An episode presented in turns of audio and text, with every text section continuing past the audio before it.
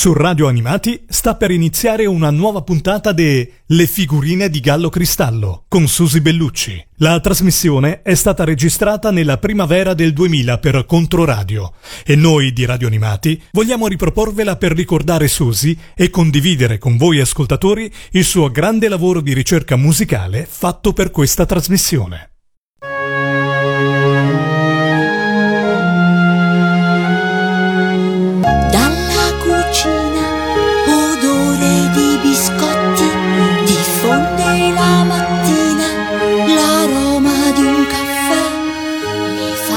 Le figurine di Gallo Cristallo, grandi esecutori per piccoli ascoltatori. Un programma di Susy Bellucci. Si stende piano piano. Chissà se qualcuno di voi si ricorda della famosa salama, quella per la quale si entusiasmava tanto Mario Soldati. Se ne va e il gatto del vicino a casa fa ritorno. Buongiorno, tutti intorno si farà. Era allora la metà di quel lontano secolo che si chiamava 1900. La televisione era agli albori e in un'Italia post-contadina Mario Soldati, grande scrittore, regista, uomo di cultura, andava alla ricerca dei cibi genuini. Ecco, io a volte mi immagino un po' come lui, in questo mio viaggio alla ricerca degli autori e interpreti per l'infanzia. Viaggio in cui scopro grandi tesori spazzati via dal progresso, dal preconfezionato, dal format, parola chiave del momento. Incontro tante cose belle, alcune tagliate via dalla logica del mercato, altre che al mercato non arriveranno mai. E così mi viene da pensare alle cose preziose che vanno perdute, un po' come all'ardo di Colonnata, a rischio di estinzione per via delle normative CEE.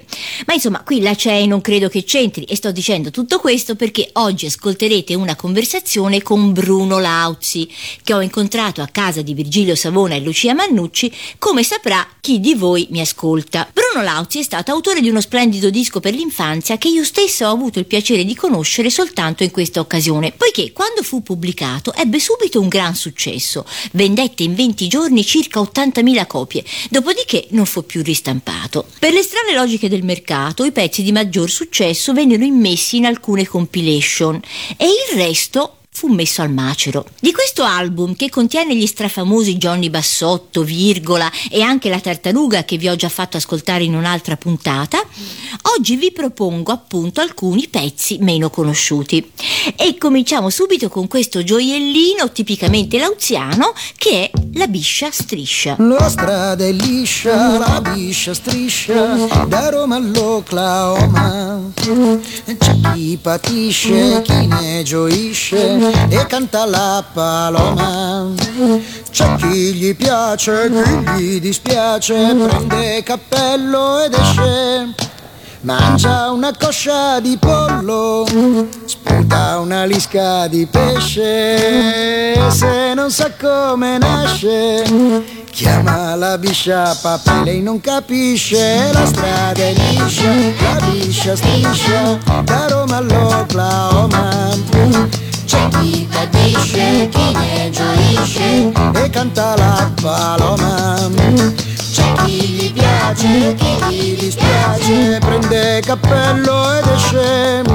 Mangia una coscia di pollo, sputa una lisca di pesce. Se non sa come nasce, chiama la biscia papà, lei non capisce, lei non capì, lei non capì, lei non, lei. Dunque, dovete sapere che Lauzi era stato sollecitato da Pippo Baudo a scrivergli delle canzoni per bambini da usare come sigle di una sua trasmissione domenicale. Parlando con Baudo, che gli chiedeva una canzone su un animale non disneyano, Lauzi, osservando la sua tartaruga di nome Gelsomina, che in quel momento gli stava camminando sui piedi, prontamente rispose che aveva scritto una canzone sulla tartaruga. Detto fatto, la canzone nacque e fu giustamente un grande successo. Ma sentiamo adesso dalla viva voce di Bruno Lauzi quello che ha da dirci sull'argomento musica per l'infanzia, con sottofondo di risate e commenti miei e dei coniugi Savona. E adesso io dovrei partire per la Lamezia Terme, dove mi aspetta un plesso scolastico di 6.000 bambini che a turno dovrebbero venire a sentire i miei sproloqui. Ecco, io, pensate i bambini quanto hanno bisogno di cantare. Io sotto le bombe, i bombardamenti durante la guerra, ho cominciato a cantare in un rifugio facendo uno spettacolo che è come quello che faccio con Rodari adesso per la mattina, un po' parlo, un po' parlavo, un po' cantavo, per non piangere sotto le bombe, mentre tutti intorno piangevano e facevano il rosario. Io per non piangere ho fatto uno spettacolo, ho inventato uno spettacolo un giorno, che è praticamente lo spettacolo che faccio ancora adesso, solo cambiato i pezzi. Io non faccio più Macariolita, Boscaiolo, Reginella Campagnola. E poi invece è stato un successo tale questo mio spettacolo nei rifugi, che venivano sotto le finestre di mia madre a dire: venga nel nostro di rifugio che ieri si sono divertiti molto con l'altro. Le mie prime tournée sono cominciate sotto le bombe, ed è ancora adesso. Io quando vado in palcoscenico ragiono sempre come se avessi davanti dei bombardati dalla vita, cioè io non ho mai smesso, per me i bombardamenti non sono mai finiti, sono convinto che la gente che viene la sera a consegnarti il suo tempo libero vorrebbe che tu glielo riempissi di qualcosa che lo tenesse leggero come una piuma. Ecco perché io ho sempre amato alla follia, loro lo sanno perché l'ho sempre citati, il quartetto Cetra, perché erano la sostenibile leggerezza dell'essere. Sono totalmente d'accordo. E a proposito di leggerezza, sentite adesso questo brano di Lauzi intitolato Weila e ditemi se non è un modello di delicatezza musicale e poesia, con questa carinissima voce di bimbo che duetta con lui. Mi chiedo anzi se non sia suo figlio, chissà. Sai perché sono contento questa mattina? Weila! È perché c'è l'estate che si avvicina. Weila! È andata via la nebbia e ritorna il sole. Weila! E tornano a fiorire gerani e viole. Weila! Weila!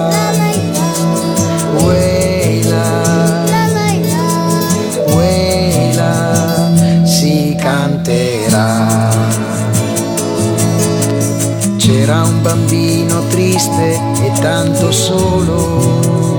Weila! Ma venne un uccellino con il suo volo. Weila! Che cinguettando allegro gli si mise vicino. Weila! Ed insegnò a cantare anche a quel bambino. Weila! Weila!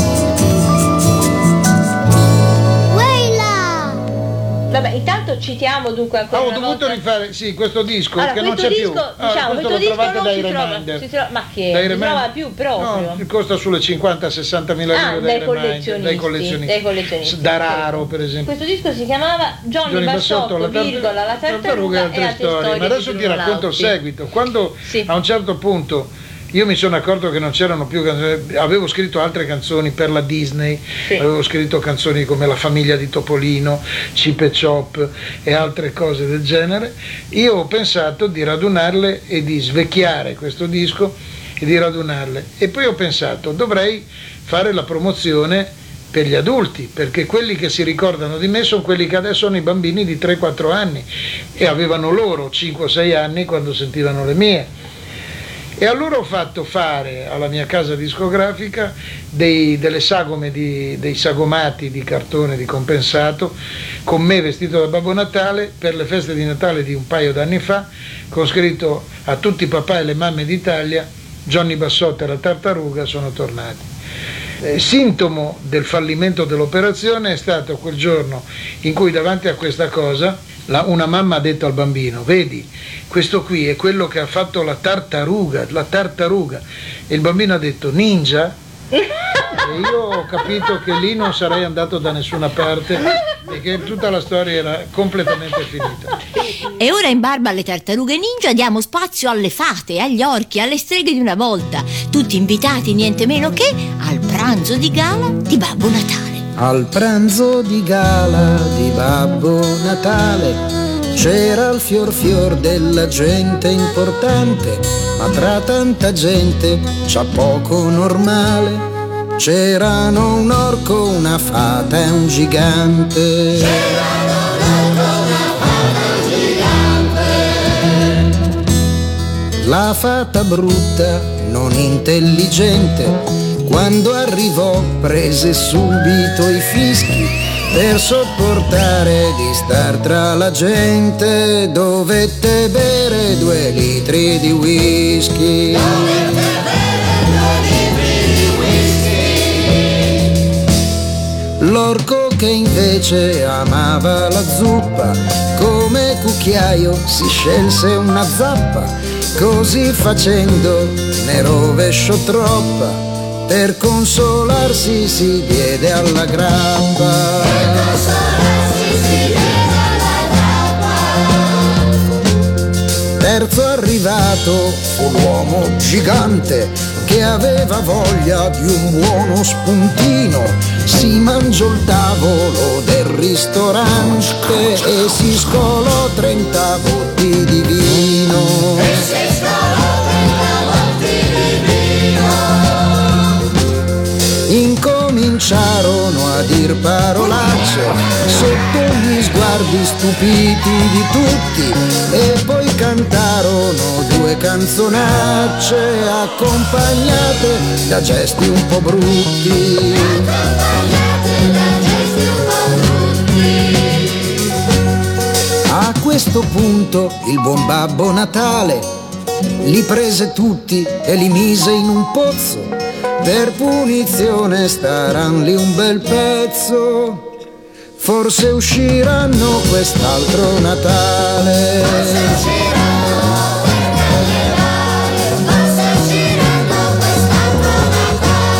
Forse usciranno per Carnevale, forse usciranno quest'altro Natale. Forse usciranno per Carnevale, forse usciranno quest'altro Natale. Forse usciranno per Carnevale. Tornando a noi sul discorso dei bambini e della produzione attuale in Italia, questa domanda io ho fatto sia a Virgilio Savona, a Lucia Mannucci e Sargendrigo. Intanto qual è la motivazione per cui in primo luogo non viene più prodotta musica d'autore per l'infanzia in Italia? Io una risposta, la mia è semplicissima, ecco. Io ho smesso in pratica, adesso a parte questa canzone che sto facendo per lo Zecchino d'Oro, ma ho smesso praticamente quando mio figlio è cresciuto, perché io ho scritto, quindi è una sua motivazione personale, tutte le canzoni, anche quelle che ho detto che ho scritto per le sigle di Baudo. In effetti quello che mi stimolava era scrivere con e per mio figlio di allora, aveva allora 6 anni, e ho scritto finché ne ha avuto 8-10, dopodiché non mi sono più divertito. Mi servivano le canzoni, per esempio, per andare dalla cascina che ho in Piemonte, dalla cima della collina in paese, a comprare il giornale, il pane, comprare 2 cose e tornare indietro. Si sa che i bambini camminano molto malvolentieri, perché non sanno, poveretti, quanto poi rimpiangeranno di non aver camminato quanto avrebbero potuto quando poi cominceranno a camminare molto più stentatamente. E allora per far camminare i bambini ci vuole qualcosa che li distragga, e quindi avevo inventato Il mio bambino e il suo papà, che c'è su questo disco, per esempio. Sì. Il mio bambino e il suo papà che camminavano e camminavano e camminavano, capisci? Sì. Arrivavano in una città e giunti dentro la città che entravano in un bar e consumavano e poi se ne andavano senza pagare. Beh, sai, io sono genovese, le canzoni hanno sempre un fine morale, come ho detto prima. Se la morale di questa canzone è: se ce la fai evita di pagare l'aranciata. Bene, quindi insomma diciamo che c'era una motivazione di carattere personale. Sì, perché non si fanno più, e ho sentito già le motivazioni espresse dai coniugi Savona, ed è che c'è intanto questa dissennata voglia di crescere dei bambini già da piccoli, imposta però dagli adulti, no, diciamo, non imposta, non corretta, perché non c'è più il genitore che legge la favola e che ti riporta alla tua realtà, al tuo vero essere, al Peter Pan che è ancora intero dentro di te. Non ti riportano indietro, nessuno che lega più, non c'è più il nonno che legge le favole, non lo so, spero che ci siano, ma... Inserisco qui questa bella e dolce ninna nanna che mi fa immaginare Bruno Lauzi nella veste di tenero papà. Ninna nanna del bambino, della mamma e del papà, chi per primo chiude gli occhi questa notte sognerà di andar su per il cammino e nel cielo volerà, e volando fra le stelle le più belle sceglierà, con le stelle dentro agli occhi domattina s'alzerà. Fa la nanna coniglietto, sogna la felicità, chiudi gli occhi, fai il biglietto e il tuo letto partirà per un mondo di conchiglie, meraviglie che non sai, e di fiori dai colori che tu non hai visto mai.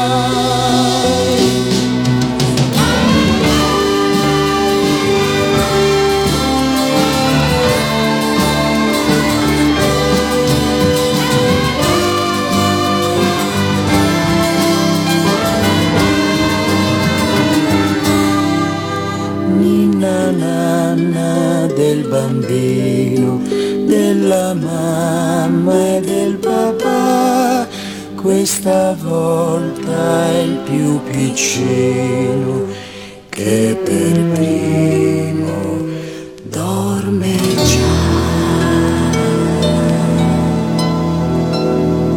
Ma io sono stato gratificato proprio di gratitudine, di complimenti, di abbracci, di mamme, di cose che diceva col suo disco. Mi ha risolto perché il bambino se n'è stato a letto, continuava a mettere sul suo disco, cioè era la favola delegata, ma in effetti nessuno lo può fare a lungo. Io posso fare un disco, ma poi il disco diventa obsoleto perché ha una sua temporalità, mentre invece la voce della mamma, la voce del papà, la voce del nonno, della nonna è quella che in continua, che dovrebbe insegnare, instillare nel bambino il bisogno di nuove favole, il bisogno di altre favole. E invece dice: no, c'è un disco, mettilo su.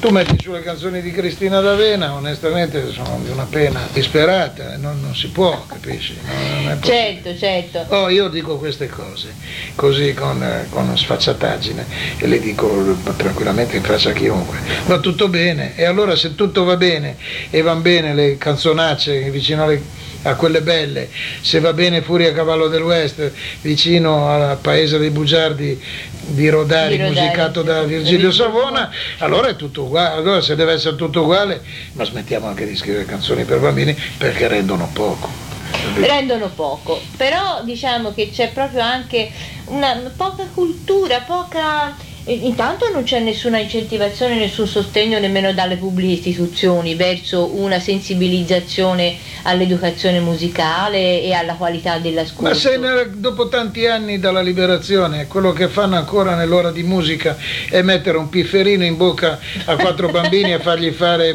bella ciao, infatti. Ed è la fine del programma scolastico, sì, perché se riescono a distillare 3 o 4 note di bella ciao sono già avanti col programma. Esatto. In effetti devo dire che io appunto in queste mie escursioni nella canzone d'autore anche in altri paesi ho trovato, anche in Francia ci sono queste etichette che fanno cose molto carine, insomma ogni posto dove sono andata un po' a documentarmi su quello che viene fatto. Ma io sicuramente... mi sono preparato per questa intervista, anche se non sembra, e sono andato a fare un giro di negozi a vedere cosa c'è. Esatto, sì. E ci sono le ultime sigle televisive, e cioè otturi non c'è creatività a sé, cioè che nasca da un bisogno vero e profondo di, è solo un modo per raccattare dei diritti d'autore che sennò andrebbero dispersi o tornerebbero all'editore originale.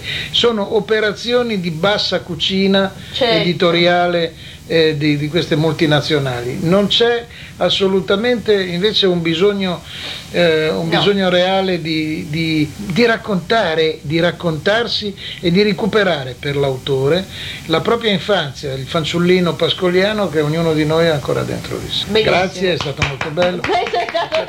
Molto bene, e allora in onore del fanciullino pascoliano e di tutti i fanciulli grandi e piccoli d'Italia ascoltiamo questa divertente filastrocca dedicata appunto ai bambini d'Italia. I bambini di Torino bevono troppo grignolino, i bambini di Verzielli mangiano riso coi piselli, i bambini di Messina cercano sempre la mammina, mentre quelli nati a Bra hanno almeno 6 papà. I bambini di Milano nascono già col cuore in mano, quelli invece di Pavia non sopportano la zia, i bambini di Varese stanno attenti a far le spese, mentre quelli di Cirie san contare fino a 3. I bambini di Verona sono i matti della zona, quelli invece di Vicenza pescano gatti con la lenza, i bambini nati a Scanno stanno bene dove stanno, quelli di Canicattì sono stanchi di star lì. I bambini genovesi sono tirchi già 6 mesi, quelli un po' partenovei hanno 3 brufoli e 3 nei, i bambini nati a Siena hanno un grande fondo schiena, i bambini di Salò sanno solo dir di no. I bambini di Bologna non conoscono la vergogna, quelli invece di Catania non conoscono la Germania, il bambino di Sassuolo ti piastrella al sottosuolo, quello nato a Cefalù vuole il pesce col ragù. I bambini nati a Roma si fan crescere la chioma per suonare 3 volte al mese le campane delle chiese, quelli nati a Frosinone che non hanno il campanone vengono giù dalla montagna a suonare la zampogna. I bambini di Firenze fanno poche confidenze, quelli invece nati a Pisa nascono già con la divisa, i bambini nati a Lucca sono più grossi di una mucca, mentre quelli di Cantù sono ricchi sempre più. I bambini sono tanti, tra simpatici e importanti, ma la mia canzone deve essere abbastanza breve, questa è l'unica ragione che mi forza all'esclusione, la presenza è rimandata alla prossima puntata.